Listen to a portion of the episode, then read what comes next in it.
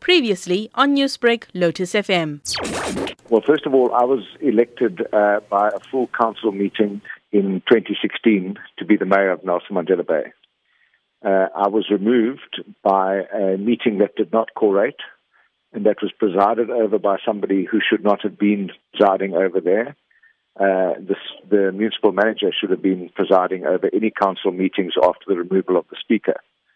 So we filed papers on Friday the respondents, being the municipality and uh, the current executive, uh, have to respond by Friday this coming week. You did say that your belongings were sort of thrown out uh, from your office while you was in Cape Town.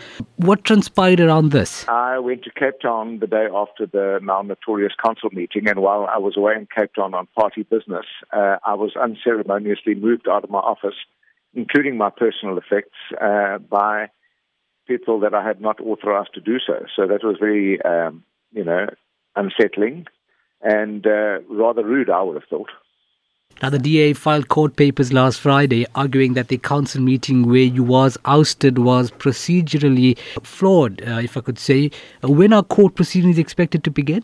Expect a court to hear the matter on the 13th of September, where we will take that whole council meeting under review and all the decisions that were taken after it was declared that the meeting did not quorate.